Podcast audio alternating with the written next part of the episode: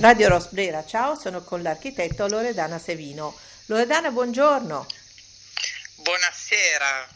Allora, architetto, e io amo dire architetto, aggiungo anche di cantiere, perché qualche volta l'architetto, un po' come l'intellettuale, eh, può sembrare avere delle dimensioni che sono un po' filosofiche, un po' ispirative. Invece mi piace dire e ricordare anche ai nostri ascoltatori che l'architetto, quello che pratica questa professione, è anche un, un coordinatore di tante aree disciplinari eh, che una volta si chiamavano le maestranze, poi mi correggerai tu, ma comunque è una dimensione di competenza disciplinare specifica professionale che deve saperne di tanto e di tante aree, però deve riuscire a mediare, a parlare con linguaggi opportuni e adeguati nelle diverse situazioni e coordinare i cantieri, che vuol dire rapportarsi con il cliente committente quando è privato o quando è pubblico e con l'impresa. Ho fatto un po' l'educational dell'architetto che, che sembra un po' basico, eh, mi, mi, permetterai Loredana, ma ma se... più o meno è così. Eh, l'unico, diciamo, forse io aggiungerei eh, anche doversi interfacciare con degli artigiani che lavorano in modo differente eh, a seconda non solo dell'età ma delle loro esperienze pregresse, cioè delle fisime di usare certi materiali piuttosto che altri. E tutto sommato eh, ho da imparare anch'io come professionista tra virgolette anche artigiana del cantiere e soprattutto ottenere il meglio dalle persone che svolgono il loro lavoro in ambito di cantiere. Senti, noi Alla fine ci siamo... il risultato è migliore. Eh sì, ci siamo preposte un tema e soprattutto una scadenza su alcuni argomenti, però avvertiamo già gli ascoltatori che ne approfitteremo per fare un po' di queste osservazioni, riflessioni, perché la figura dell'architetto eh, ha tante dimensioni appunto e, mm, e, nel corso di un'esistenza uno li incontra. Adesso non voglio dire come l'avvocato e il medico o quant'altro, però è una dimensione, quella appunto del rapporto professionale con un architetto che può capitare. Però in questo caso noi cominciamo, avevamo deciso di cominciare su un argomento perché era diciamo di, di attualità, di abbastanza stringenti di attualità, sebbene noi abbiamo anche deciso di darvi, prima che alcuni pensieri puramente professionali, di darvi una, un approccio, cioè una dimensione di osservazione di alcuni temi e nella fattispecie mi piace introdurvi in un ambiente della casa con Loredana, ci abbiamo anche un po' riso.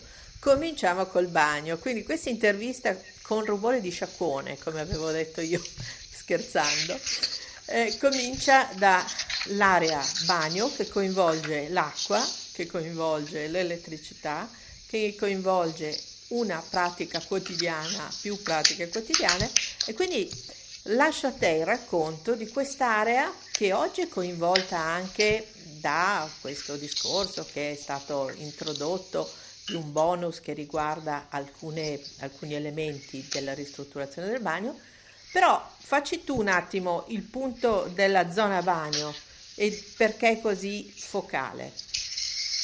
Beh, innanzitutto eh, diciamo che in questo momento ciò che muove tutto sembra essere unicamente, sembra sto dicendo, eh? sì, sì. e ribadisco sembra, essere soltanto questa eh, questione fiscale di, sul credito d'imposta e quindi i famosi bonus. In questo momento storico, per eh, svariati motivi, ci sono bonus di ogni, di ogni tipo, dal, per riqualificare ciò che possediamo. Eh, io vorrei fare un salto indietro. Eh, noi abbiamo eh, in tutta la casa problemi, in, quindi in qualsiasi ambiente, pro, problemi legati al eh, risparmio dell'energia per quanto riguarda il riscaldamento, il raffrescamento.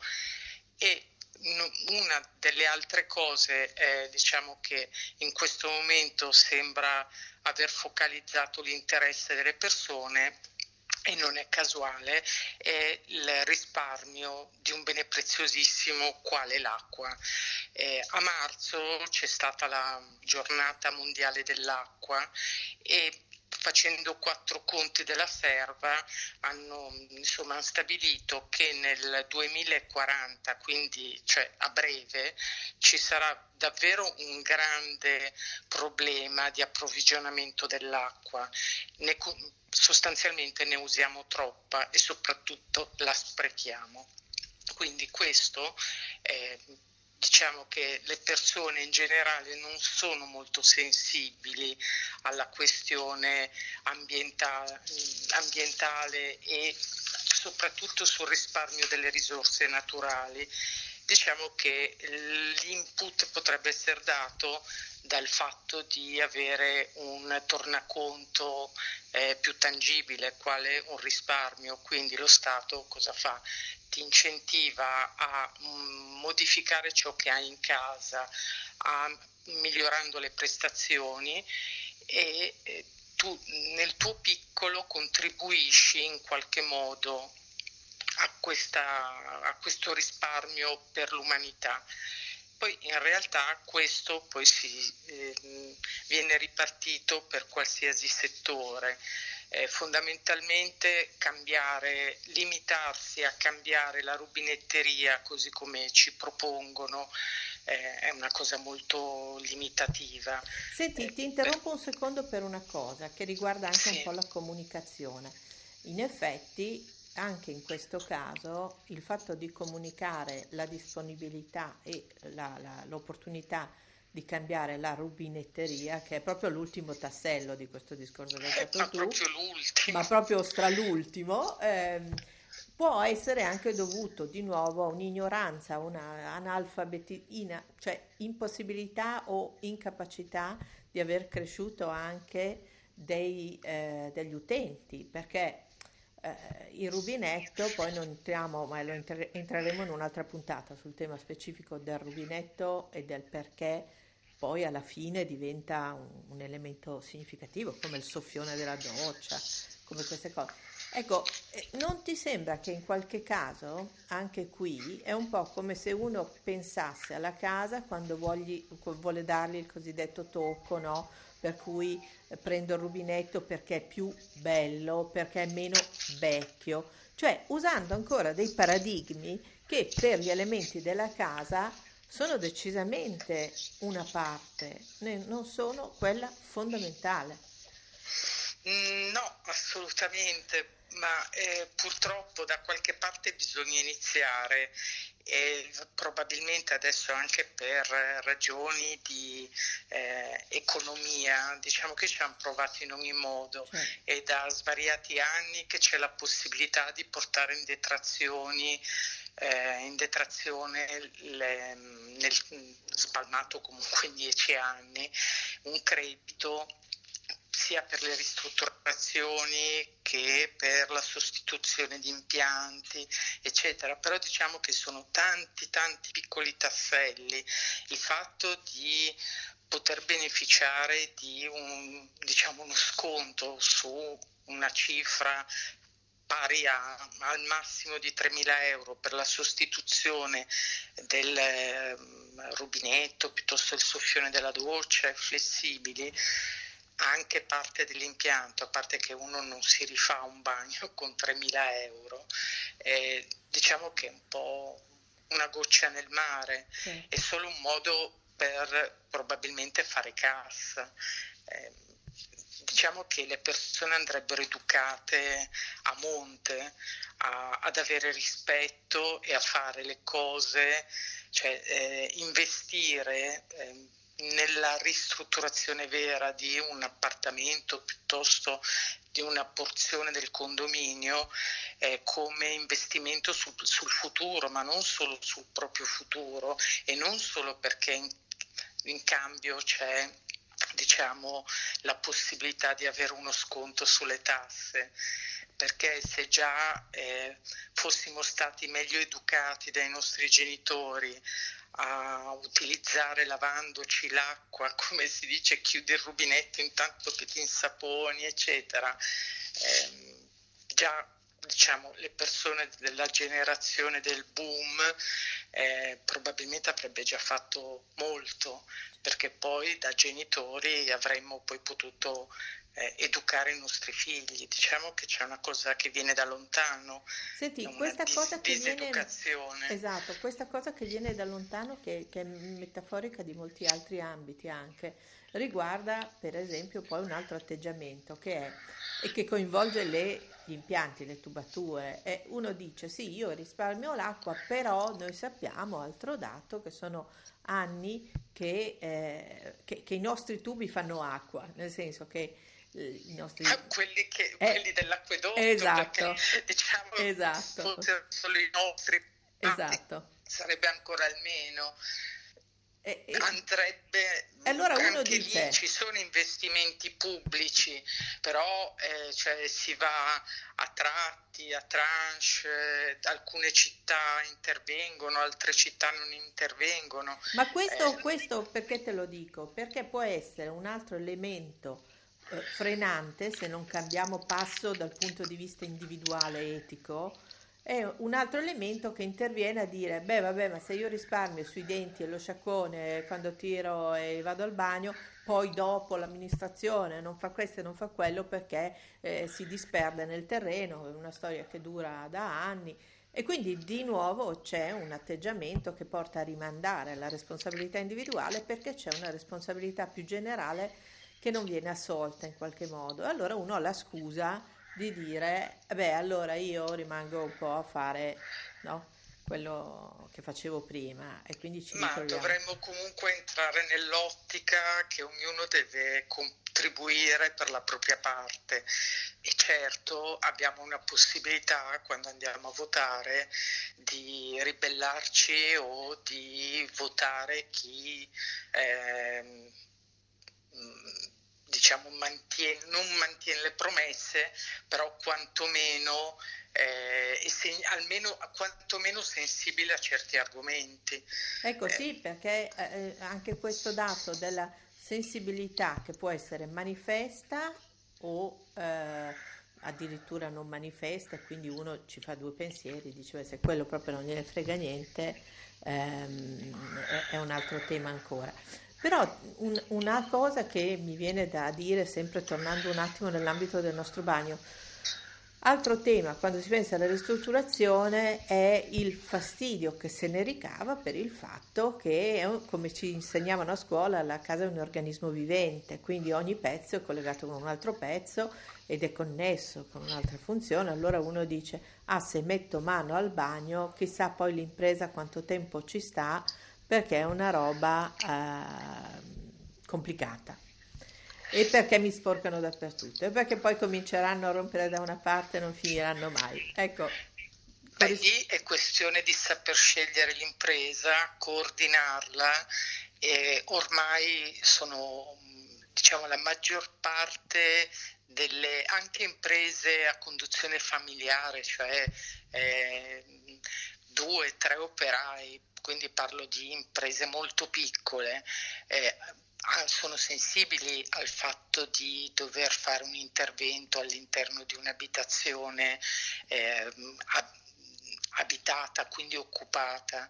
Eh, non, ultimamente io vedo non solo per una questione diciamo contingente del fatto del Covid, eccetera, però è da anni che vedo utilizzare dagli operai eh, anche solo per fare una normalissima manutenzione a un rubinetto. Eh, mettere dei calzari sopra le scarpe da lavoro, cosa che anni fa non usava sono molto più attenti all'utilizzo di passatoie in feltro, ehm, qual, cioè, si rendono conto che l'abitazione non è un cantiere e, e limitano la, diciamo, la loro presenza eh, allo stretto necessario. È chiaro ecco. che se poi deve avvenire una sorta di demolizione, eh, usano comunque tutte le precauzioni, sono cose che poi si pagano, incidono anche sui costi. Esatto, questo, questo va detto, nel senso che siccome spesso il, l'introduzione di personale qualificato o non qualificato dovrebbe di nuovo passare dalla cultura di saperlo distinguere, la, la, la chiave del prezzo e quindi di andare a trattare ossessivamente sul prezzo, non valutando che poi si vogliono delle prestazioni anche di un certo tipo, è, è un po' il retaggio ancora degli anni del dopoguerra.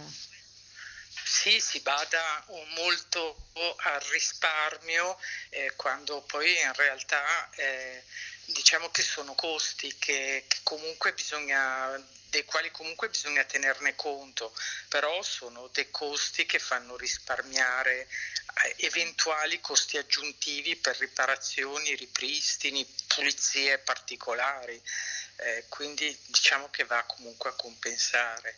Bisogna entrare nell'ottica che il lavoro va fatto bene una sola volta, senza chiaramente in modo oculato, però diciamo che fondamentalmente è l'organizzazione che avviene prima dei lavori eh, che, che dovrebbe essere fatta meglio, perché io vedo tante volte le persone stiamo parlando sì, del sì. bagno per esempio, eh, decidono, pensano che fare l'impianto per per dei sanitari, quello è, c'è tempo. Invece è, fondamentale, non dico avere il sanitario fisicamente già eh, in cantiere, però sapere quale mettere, averne quantomeno la scheda tecnica in modo tale da poter ultimare il lavoro senza ripensamenti e senza tempi morti, eh, esatto. eh, perché poi purtroppo eh, i, mm, diciamo che i negozi non, da qualche anno, da, diciamo da, è la crisi che ci ha portato a questo, non hanno più magazzino, quindi la roba arriva quando viene addirittura non ordinata ma pagata. Ecco, quindi va, va tutto organizzato per tempo. Ha introdotto un altro tema di cui mi piacerebbe poi parlare con te che riguarda sempre questa nostra figura professionale, la scheda tecnica e l'essere per tempo pronti sull'argomento.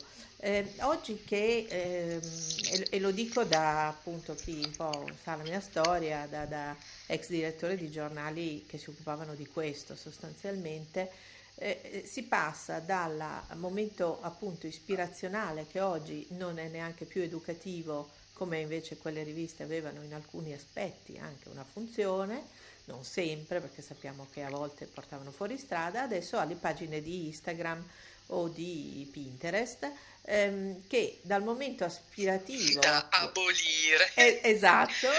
Io lo sapevo che ti lanciavo in questa cosa ma ne parliamo in una puntata ad hoc il ruolo dei social media nella nella pratica quotidiana dell'architetto. La società, le, l'educazione dell'immagine, eh, solo eh, immagine. E, e la scheda eh, tecnica a quel punto se la sono scordata, cioè poi si ritrovano con il rubinetto che hanno scelto, che non c'entra un fico secco non stilisticamente, ma con quella simpatica cosa che sono appunto le schede tecniche che ti misurano i millimetri e ti dicono che un raccordo lì in quel contesto non ci può stare, che quell'oggetto insieme a quell'altro non ci può andare.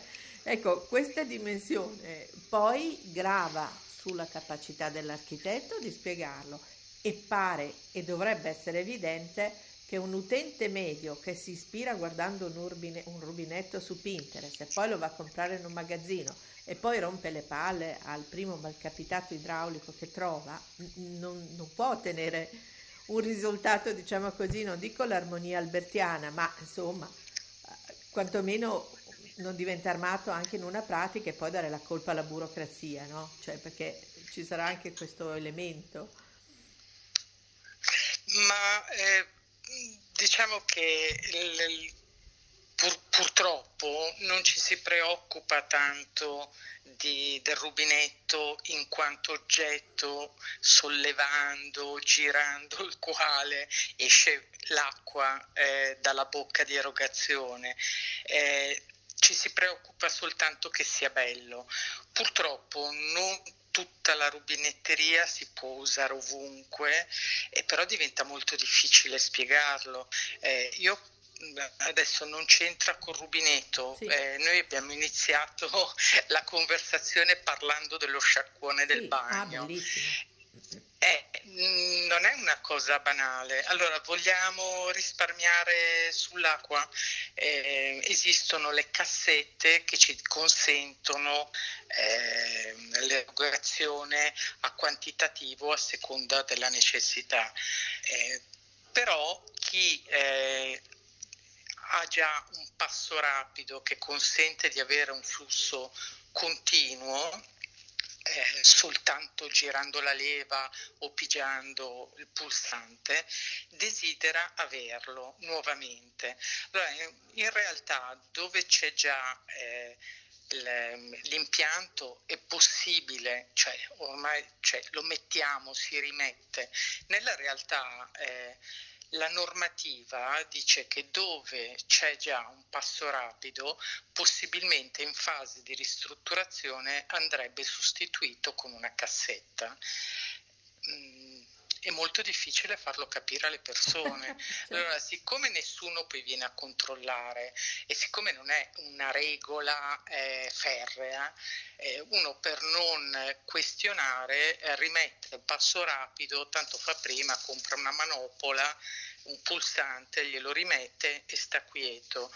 Eh, però è, è, difficile, non, non, dovre, non dovrebbe essere così. così. Cioè, noi dovremmo avere anche ehm, il carattere di dire no, non si può. Eh, così come tecnico, questo anche a livello distributivo.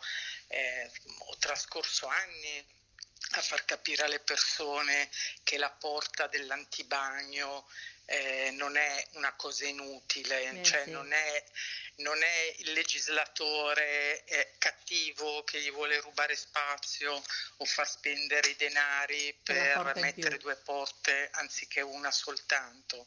Dovrebbe arrivarci da solo una persona che non è bello, magari con una situazione di ambienti poi a seconda di come è distribuita la, l'abitazione, magari eh, dimenticando una porta aperta, come primo impatto vedere la tazza. Eh, però eh, insomma eh, se, sembra quasi che uno debba patteggiare ciò che dovrebbe essere la logica. Mm. Eh, Senti, eh, Così come i ripostigli, esatto. i ripostigli sono altri ambienti pericolosissimi, eh, c'è chi ancora lo immagina come il locale non dove stivare eh, le cose, ma con la possibilità di mettere la brandina per la domestica. Sì. No, eh. poi eh, apri uno squarcio e c'è una mia cara amica che ci ascolta da Roma con la quale ho fatto delle risate incredibili su quello che succede e sarà un argomento di una puntata sulla, sulle cosiddette, sui balconcini di servizio, sui balconcini che danno. Questo meriterebbe... monolocali vero? Esatto, uh, merita una puntata a sé e eh, cercheremo di evocare anche tutto quel tanto di eh, Natale in casa Cupiello, è stato rifatto recentemente in, t- in tv, che riusciamo a esprimere su quegli spazi, no? per cui tu vedi spuntare veramente non solo eh, il, la parte ragionevole che può stare all'esterno del climatizzatore, ma tutto un mondo. E poi adesso che molte case dei centri storici eh, fino a pre-pandemia erano poi diventati dei bed and breakfast o comunque delle case cosiddette per, ehm, per l'ospite turista, improvvisamente anche qui si vedono cose eh, tipo eh, i, le due seggioline col tavolino, con, con, il vasetto, con la cosa, con le scope, con il condizionatore, cioè praticamente quel povero spazio da forse superfettazione non condonata diventa pure eh, luogo eh, de, degli inferi, cioè che altro che Dante, il Settecento dantesco. Quindi Magari parleremo anche di questa incapacità civica di gestire gli ambiti della casa e ancora avere dei retaggi da luogo di serie A, B, di servizio, di, di nascosto, di, di, no? che eh, non è del tutto scomparso, eh, anzi e il bagno con la sua bella porta aperta o l'antibagno che uno dice no ma non mi interessa perché tanto io la lavatrice la metto da un'altra parte e vabbè perché c'è quel tema lì a un certo punto io patteggi e dici casomai gli mettiamo la lavatrice nell'antibagno no ce ne sono vero Loredana di cose che possono essere argomento non solo da specialisti ma che meritano anche di rivedere un po' eh, così il nostro ruolo, il ruolo di, di chi eh, non pensa solo all'abbellimento, allo stato di benessere che la casa può eh, indurre, ma anche quel meraviglioso sistema che è parte di una società. La casa è una parte del sociale importante.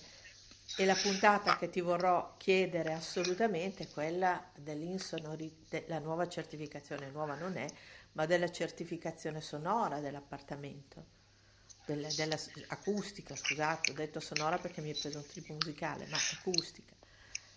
Ma eh, diciamo che adesso in realtà noi dovremmo pensare, anche approfittando eh, di tutte queste possibilità fiscali, eh, dovremmo proprio fare un salto, salto, salto proprio indietro nel tempo e, e capire che noi in casa ci viviamo, la casa è nostra, non è solo il posto dove ricevere, far vedere, esibire ciò che siamo. che siamo, il posto dove viviamo, poi c'è chi de, lo fa volentieri, chi lo fa meno volentieri.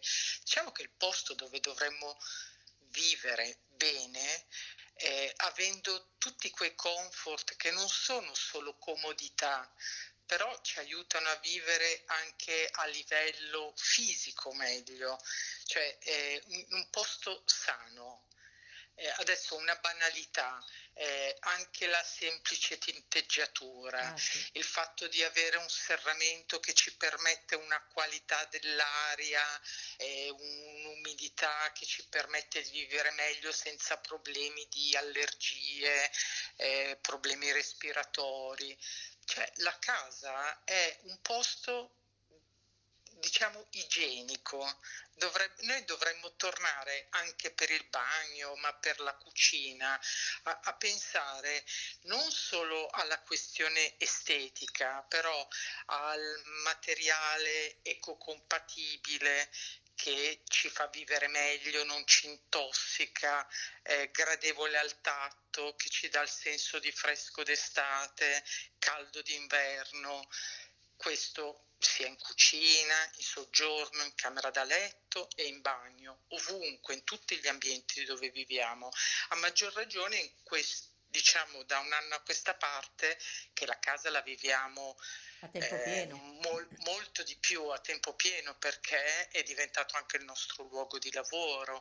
Ecco, e... io, io, qui ti, ti, farò anche un'altra richiesta che nel dibattito si è parlato molto a proposito degli effetti di questa uh, vicenda che stiamo vivendo eh, focalizzando tutto di nuovo sugli spazi del lavoro, del lavoro domestico, non lo chiamo smart working, lo chiamo proprio il lavoro in casa, che è un'altra cosa, e che ha messo a dura prova gli spazi che non erano ovviamente previsti per un utilizzo di questo genere. Faremo una puntata ad hoc su questo perché sì, è diventato ma... soggetto no? Questa, questo discorso, ma prima e a monte c'è quello che hai fatto tu adesso, di nuovo perché stare tanto tempo non vuol dire mettere una scrivania e nascondere i fili di tutte le apparecchiature, i mobile, i device, i cose che dobbiamo tenere in casa per stare collegati a fare Meet Google. Ecco, anche questo, il rischio della banalizzazione con delle proposte di progetto, di dibattito, perché ho sentito tanti colleghi che sono già partiti con la chiacchiera su sta cosa, non è centrale, o perlomeno no, non risolve. Ma eh, in realtà noi non abbiamo mai pensato alle abitazioni come un luogo dove vivere a tempo pieno, eh, però in passato invece così era. È vero che sono, divent- cioè, sono cambiate le dimensioni del, delle abitazioni e diciamo di un certo target, perché anche in passato non tutti possedevano certo. abitazioni idonee, però ehm, ade- negli ultimi anni eh, si è sempre teso anche per sfruttare qualsiasi ambiente, eh, si è sempre eliminato l'ingresso, sempre direttamente in soggiorno. Adesso ci siamo accorti con eh, la necessità di eh, farci recapitare al domicilio dalla spesa al pranzo, qualsiasi cosa, che il fattorino ci arriva praticamente in soggiorno, non c'è più un ambiente di filtro. Il filtro non è soltanto una libreria o un mobile. E ci, insomma, vivendo la casa ci siamo accorti di tante cose che di base non vanno bene neanche nella distribuzione, certo. perché sì, bella la cucina vista, però se, se dai la necessità perché non possiedi uno studio di lavorare in soggiorno, eh, è inevitabile che nessuno deve cucinare fino a che tu lavori, perché comunque eh certo. diventa fonte certo. di disturbo. Certo non parliamo di chi ha le abitazioni piccole con figli, eh, che, insomma, che ognuno deve avere un proprio locale per poter studiare piuttosto che lavorare. Allora, Loredana, sei riusciti a far capire che insomma eh, no, non siamo più quelli delle riviste col caschetto stile che, che, vanno agli happy hour, che vengono ricondotte a solo il momento ludico della nostra professione, ma che a tutti gli effetti ce ne sono di argomenti molto concreti e molto correlati con delle tematiche sociali e appunto anche etiche che ci stanno entrambe a cuore. Quindi io ti darei l'appuntamento, eh, visto che io lo dico ah, ah, pubblicamente, che Loredan si è preparata un sacco, ha un, sacco di materiale mm, che avevamo commentato fuori, fuori onda, diciamo così, che quindi praticamente questa preparazione può durare per qualcosa come 20 puntate. Per cui io la saluterei promettendoci e facendole promettere che tornerà presto. Io, io torno volentieri, però c'è una cosa sulla quale vorrei che tutti ragionassero eh, un attimo. Noi facciamo parte di un ambiente, eh, abbiamo delle necessità, non solo noi, eh, è l'ambiente che ha necessità anche del nostro contributo e non dobbiamo pensare di agire in, contro, in conto proprio, eh, va pianificato da tutti eh, che cosa vogliamo fare per il futuro e anche per le nostre abitazioni, cioè è, è tutto eh, collegato e, e, dobbiamo ragionarci. Molto, molto d'accordo, Loredana. Senti, io ti ringrazio moltissimo, eh, ti auguro un buon inizio settimana, la settimana prossima e, e, spero appunto di trovarti con questo appuntamento. Io mi riprometto ogni domenica ti romperò un po' le scatole per fare queste due chiacchiere. Volentieri, a presto. Radio Rosbrera, ciao.